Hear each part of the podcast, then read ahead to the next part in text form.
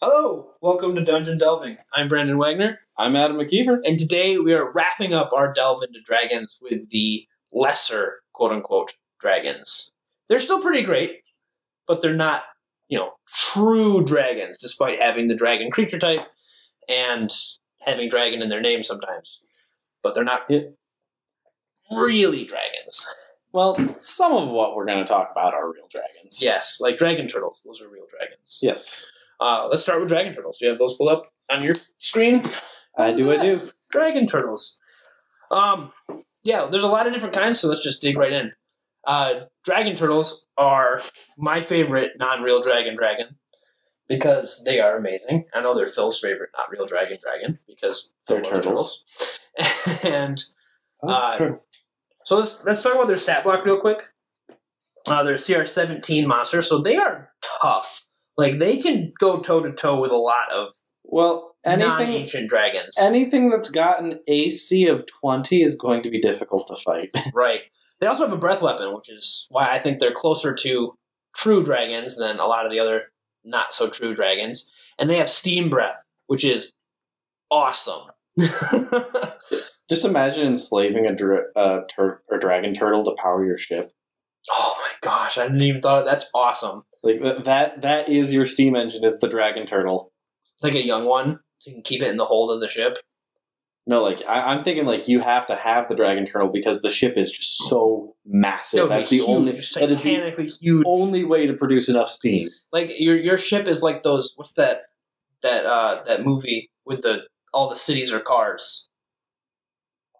I don't know. Uh, it came out like last year or two years ago. I don't watch movies. anyway, there's a movie that came out a couple years ago where all the cities are cars because of some apocalyptic apocalyptic event. So they're all like on wheels. It's like, Yeah. oh no, here comes Rome. But now imagining that with a boat. Like there's a shit, there's a city that sails around the world, and it has you know a family of dragon turtles that live in its deepest hold that keep it going.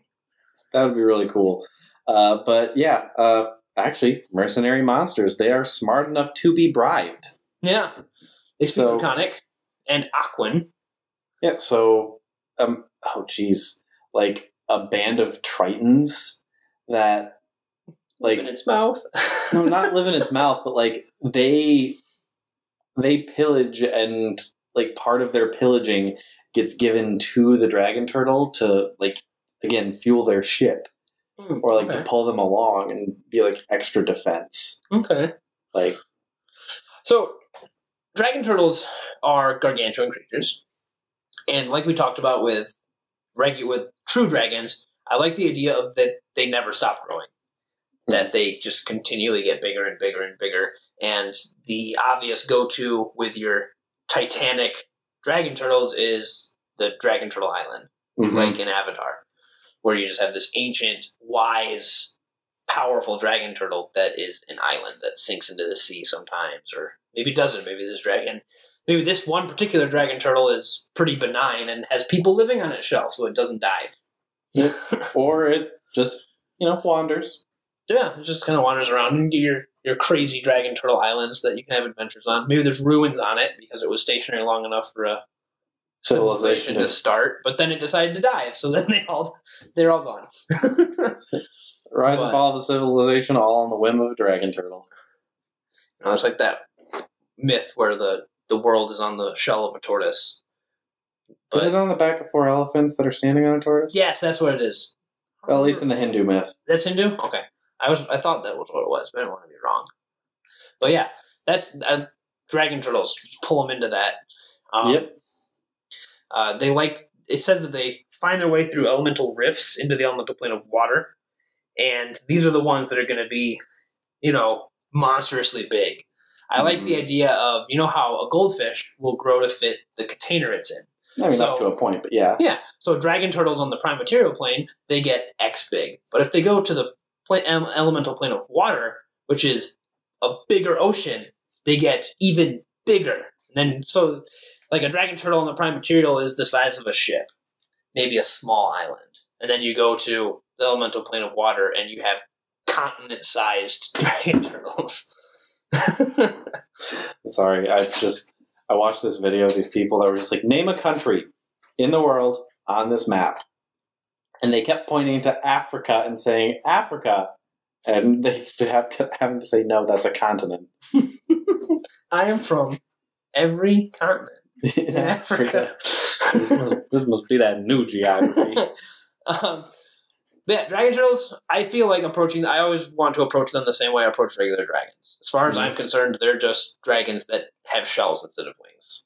They're really no different. yep. Um, they're not any less intelligent. They're not any less. They don't have as much magical, inherent magical control of their environment the way that ancient dragons do. Yeah, they, they don't have as much of an impact on their surroundings. Right, but you can take a look at some ocean faring creatures and some dragons' regional effects or lair actions and kind of be like, okay, let's do this with my ancient dragon turtle. This- Right. So, kind of play on that. Um, Now, I guess we could go to the opposite end of the spectrum and look at pseudo dragons. yay, pseudo dragons! The little, the ultimate wizard familiars. Yep. Uh, I don't know if this page will I match. Oh, awesome. I know the order of the alphabet. um, so pseudo dragons are there's they're they They're very they're tiny. familiars. They're very small. They're a tiny dragon. They're neutral good, which is kind of neat. Uh, they don't have a breath weapon, No, but but they do have a stinger, which is pretty cool. yeah, and they they're telepathic. They can talk with you. Mm-hmm. And that's what makes them good familiars is that they can they're quiet, they're defensive, they're smart, they can focus on spells, they can sting to defend themselves, which makes them way better than most familiars. who, Yes. if you want to have it attack, who you never have your familiar attack because it's just a owl or a dog or a rat or something. But the pseudo dragon familiar is kind of the bomb. You know, that's like the iconic wizard with the tiny dragon that serves it. Yeah, I, I do love that they they don't necessarily speak even with their uh, telepathy, but they communicate via emotions. That's pretty cool. Oh, excuse And me. I, I feel like that kind of a thing could be a really cool hook for a DM to use. It's Mhm. Like you suddenly feel a wave of dread coming from your pseudo dragon before something actually happens.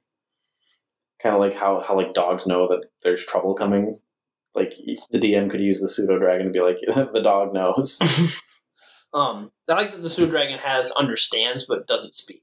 It only uses telepathy, but you can Yep. talk to it in common or draconic, and it will It'll get it. it'll know what you're saying.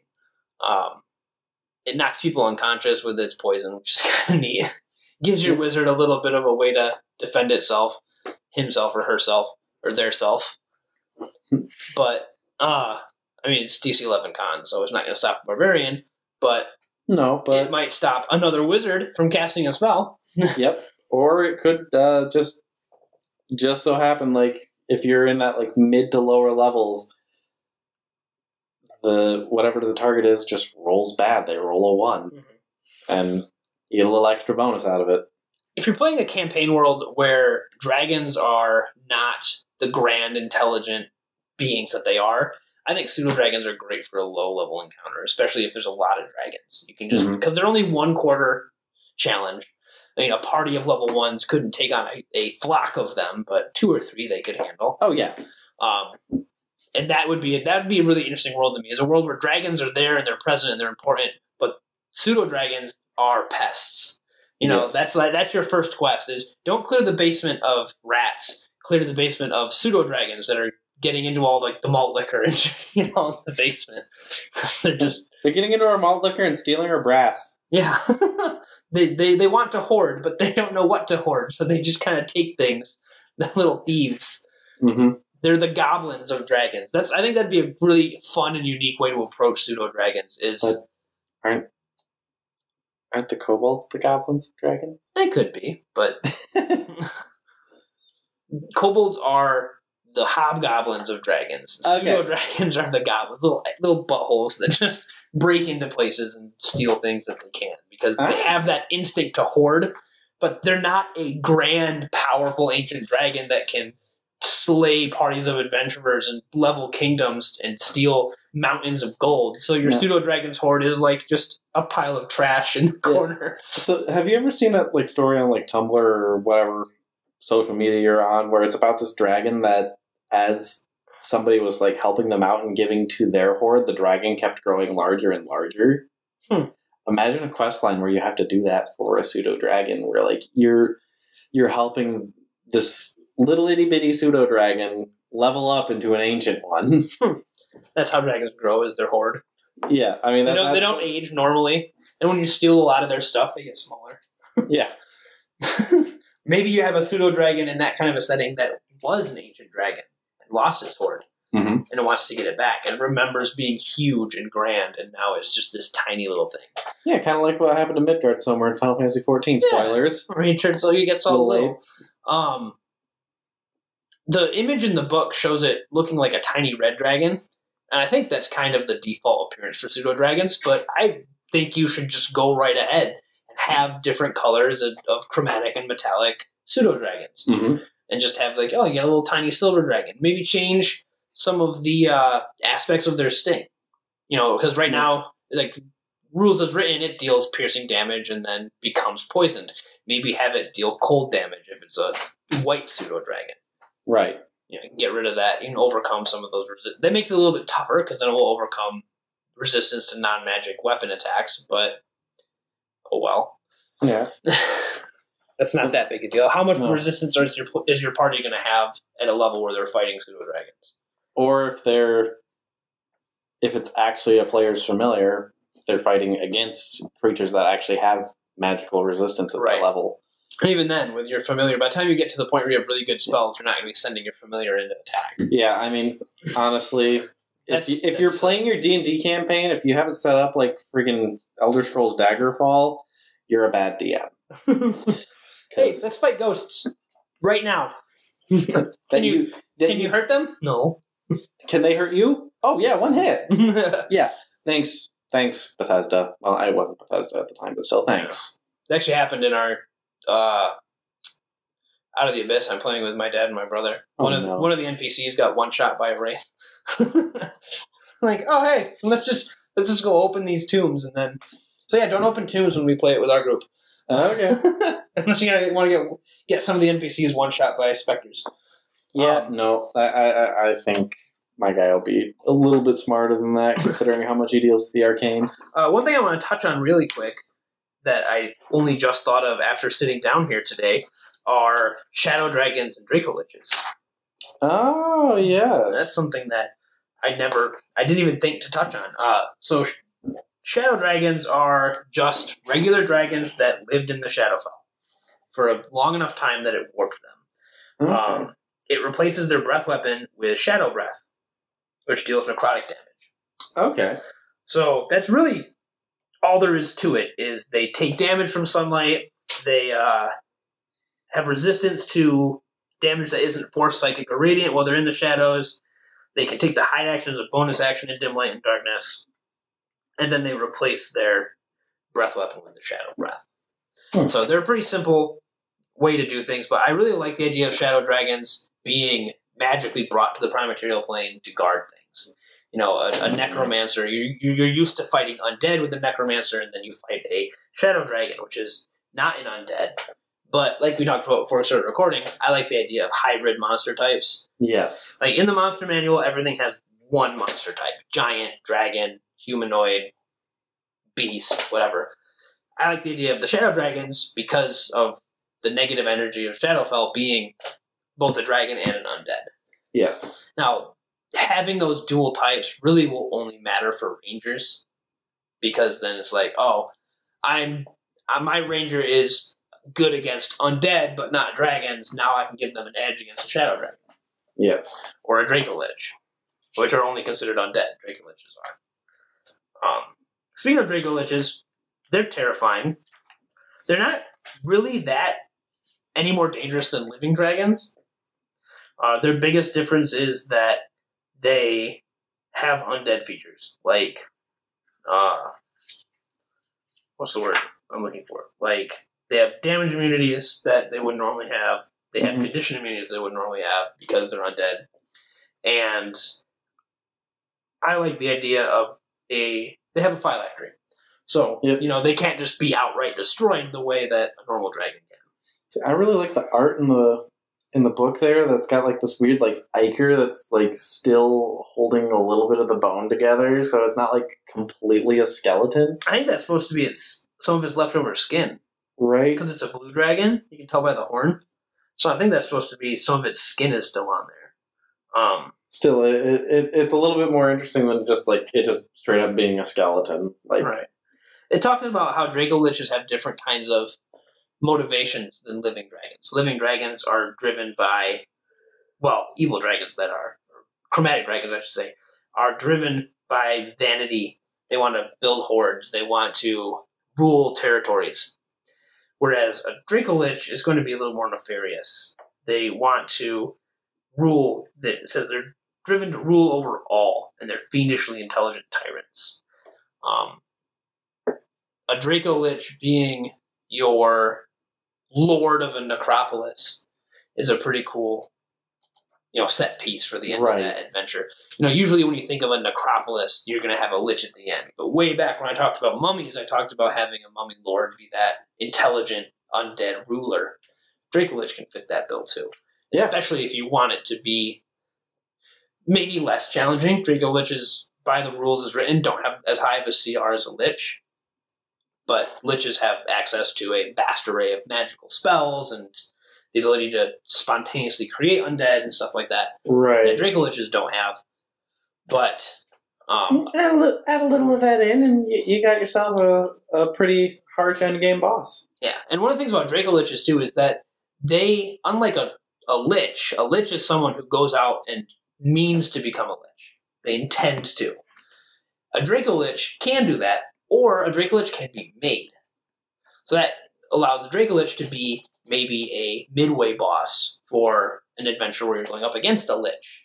You know, you have a powerful oh, okay. undead wizard that wants powerful undead servants and creates a a dragon, a Draco Lich.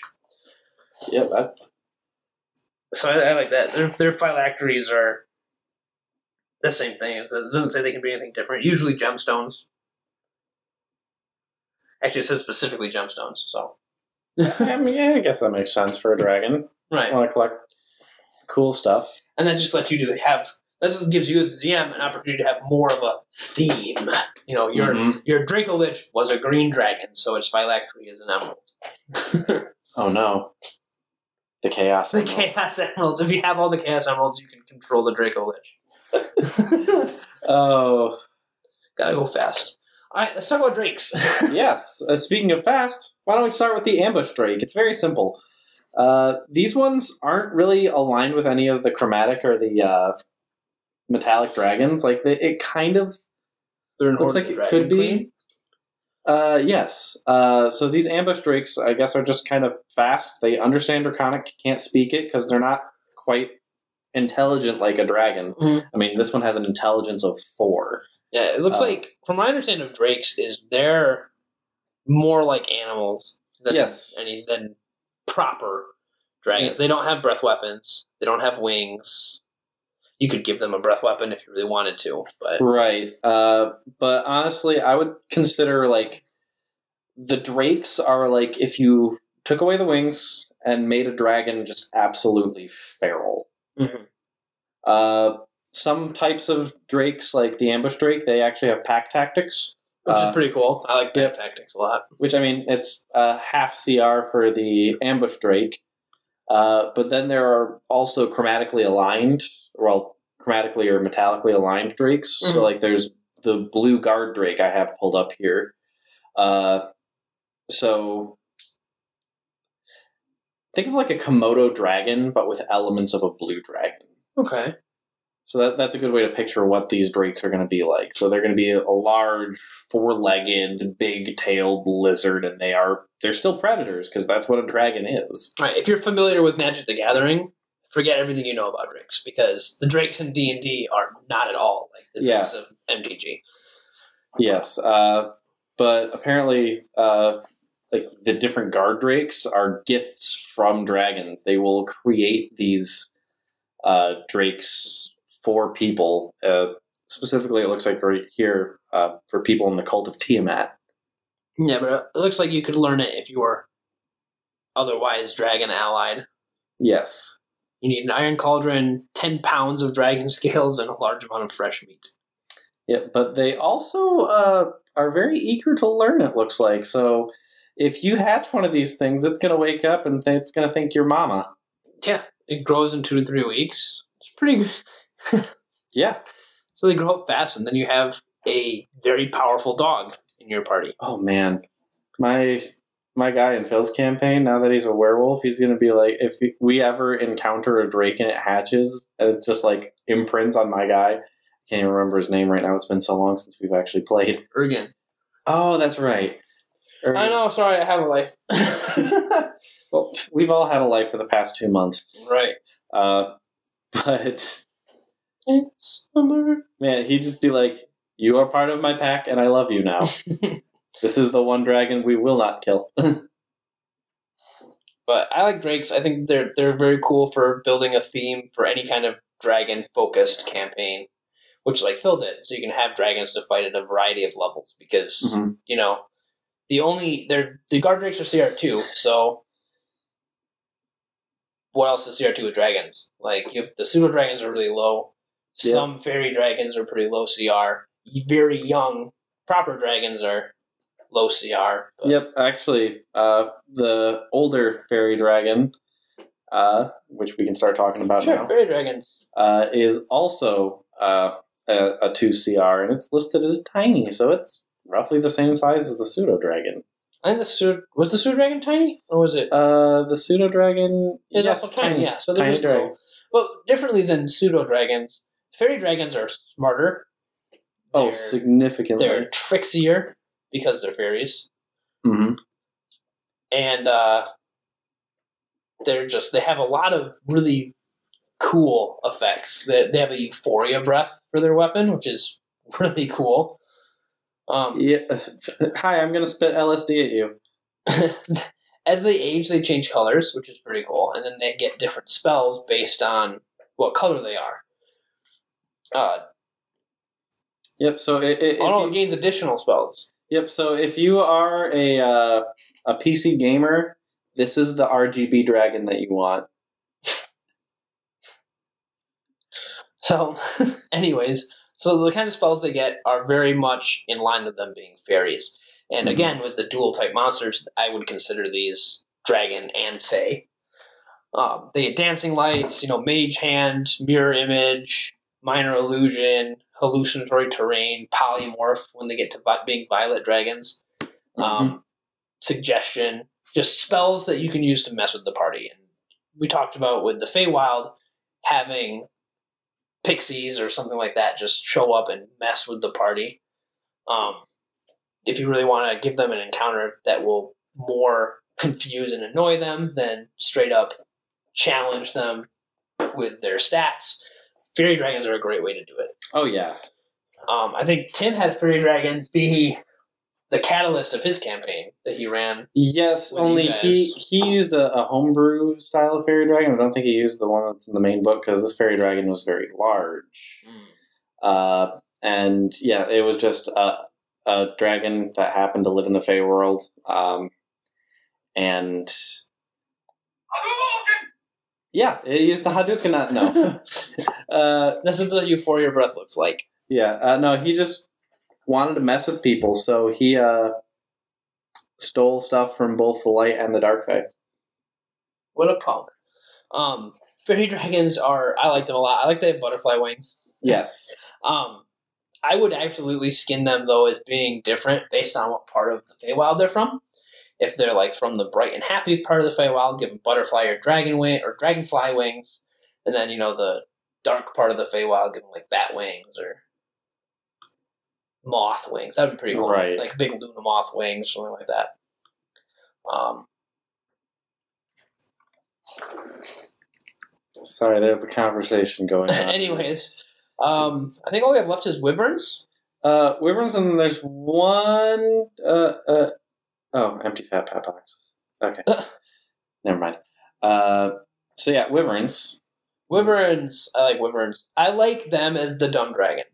Yes. Compared to every other type of lesser dragon, I like the wyverns as just being the scary predator dragons. They're not dumb. Well, intelligence is five, so they're kind of dumb. Yeah. But having them be They- they more can't predatory, having them be more, uh, being able to be trained by some people like desert dwelling giants or anything like that, training wyverns.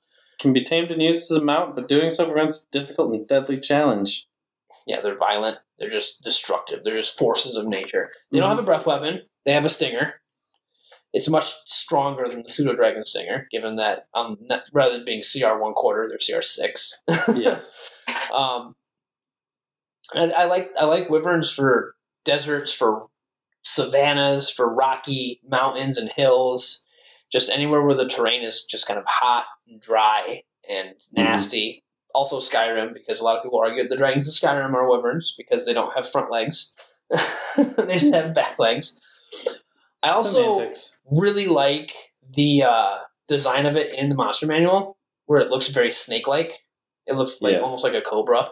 Yes, And- uh, got this image right here. This is the same one because like it, it's got like the, the frills on the side of its neck that like stick out and the I like, would- unhinged forked tongue. and- I would super run with that in a world with a lot of dragons. I would put wyverns in more environments than I would in more of a default D and D setting. Ooh, and imagine have one of these that like can glide between trees and like a really deep jungle. Right, setting. deep jungle wyvern, and I would change their appearance to fit the kinds of serpents that live in those areas. Mhm. So if you're in the jungle, the wyverns are going to be a little bit, I don't know, bigger, like a like a constrictor snake. More colorful.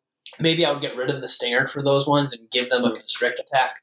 There's a Yep. lot of monsters with a constrict attack. Or add the stinger effect to their bite. and oh just yeah, remove that, that. would be venomous. Uh, if you're doing like a rocky, like Southwest United States foothills type of environment, give them a rattle. that would be pretty cool. Um, if you're doing, you know, D and D in Australia, have them just be jet black and just nasty and mean, And five health bars. and have five If, health if bars. it's from Australia, you can't have anything less than five health bars. Um, I like the idea of powerful wyvern.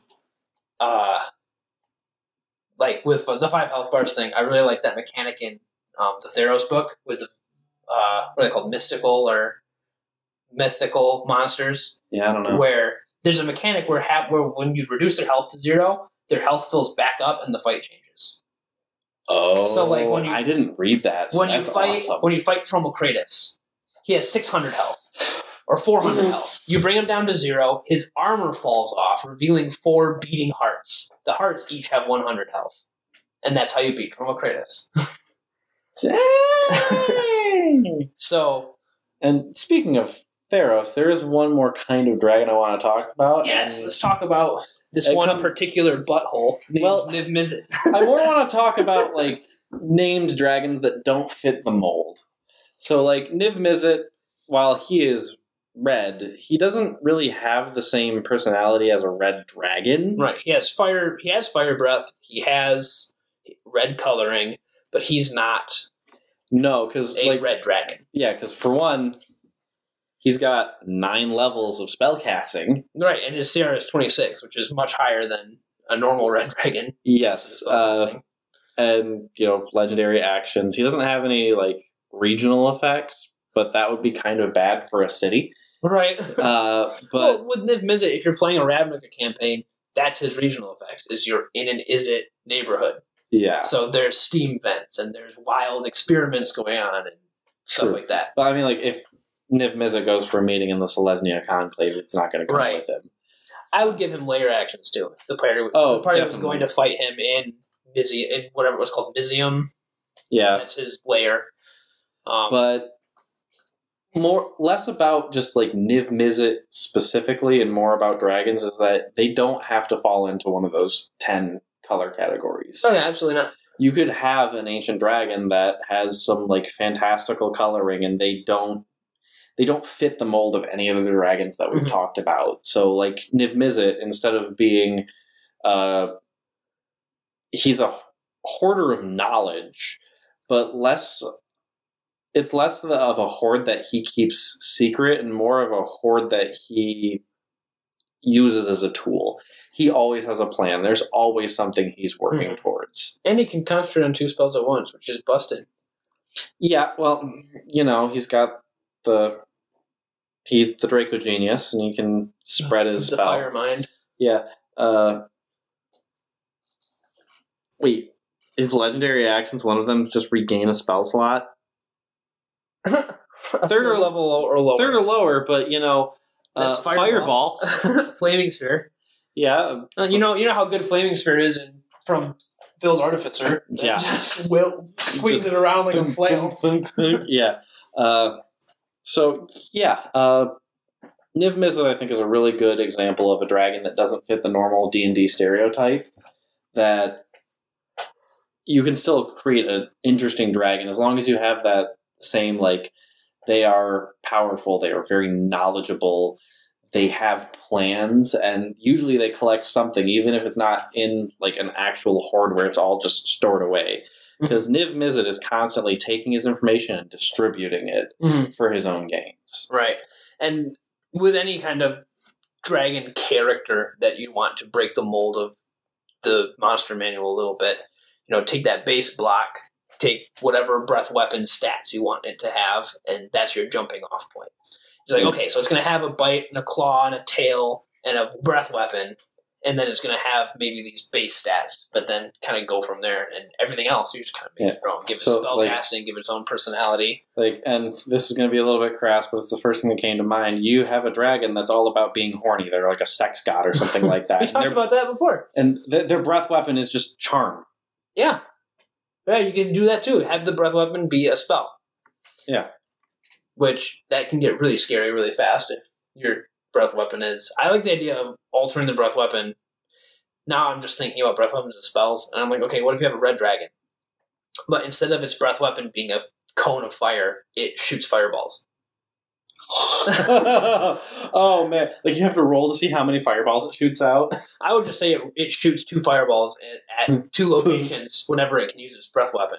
Oh, ooh, that's scary. That is that is very scary. Fireball is a very scary spell for how low on the uh, spell level it is.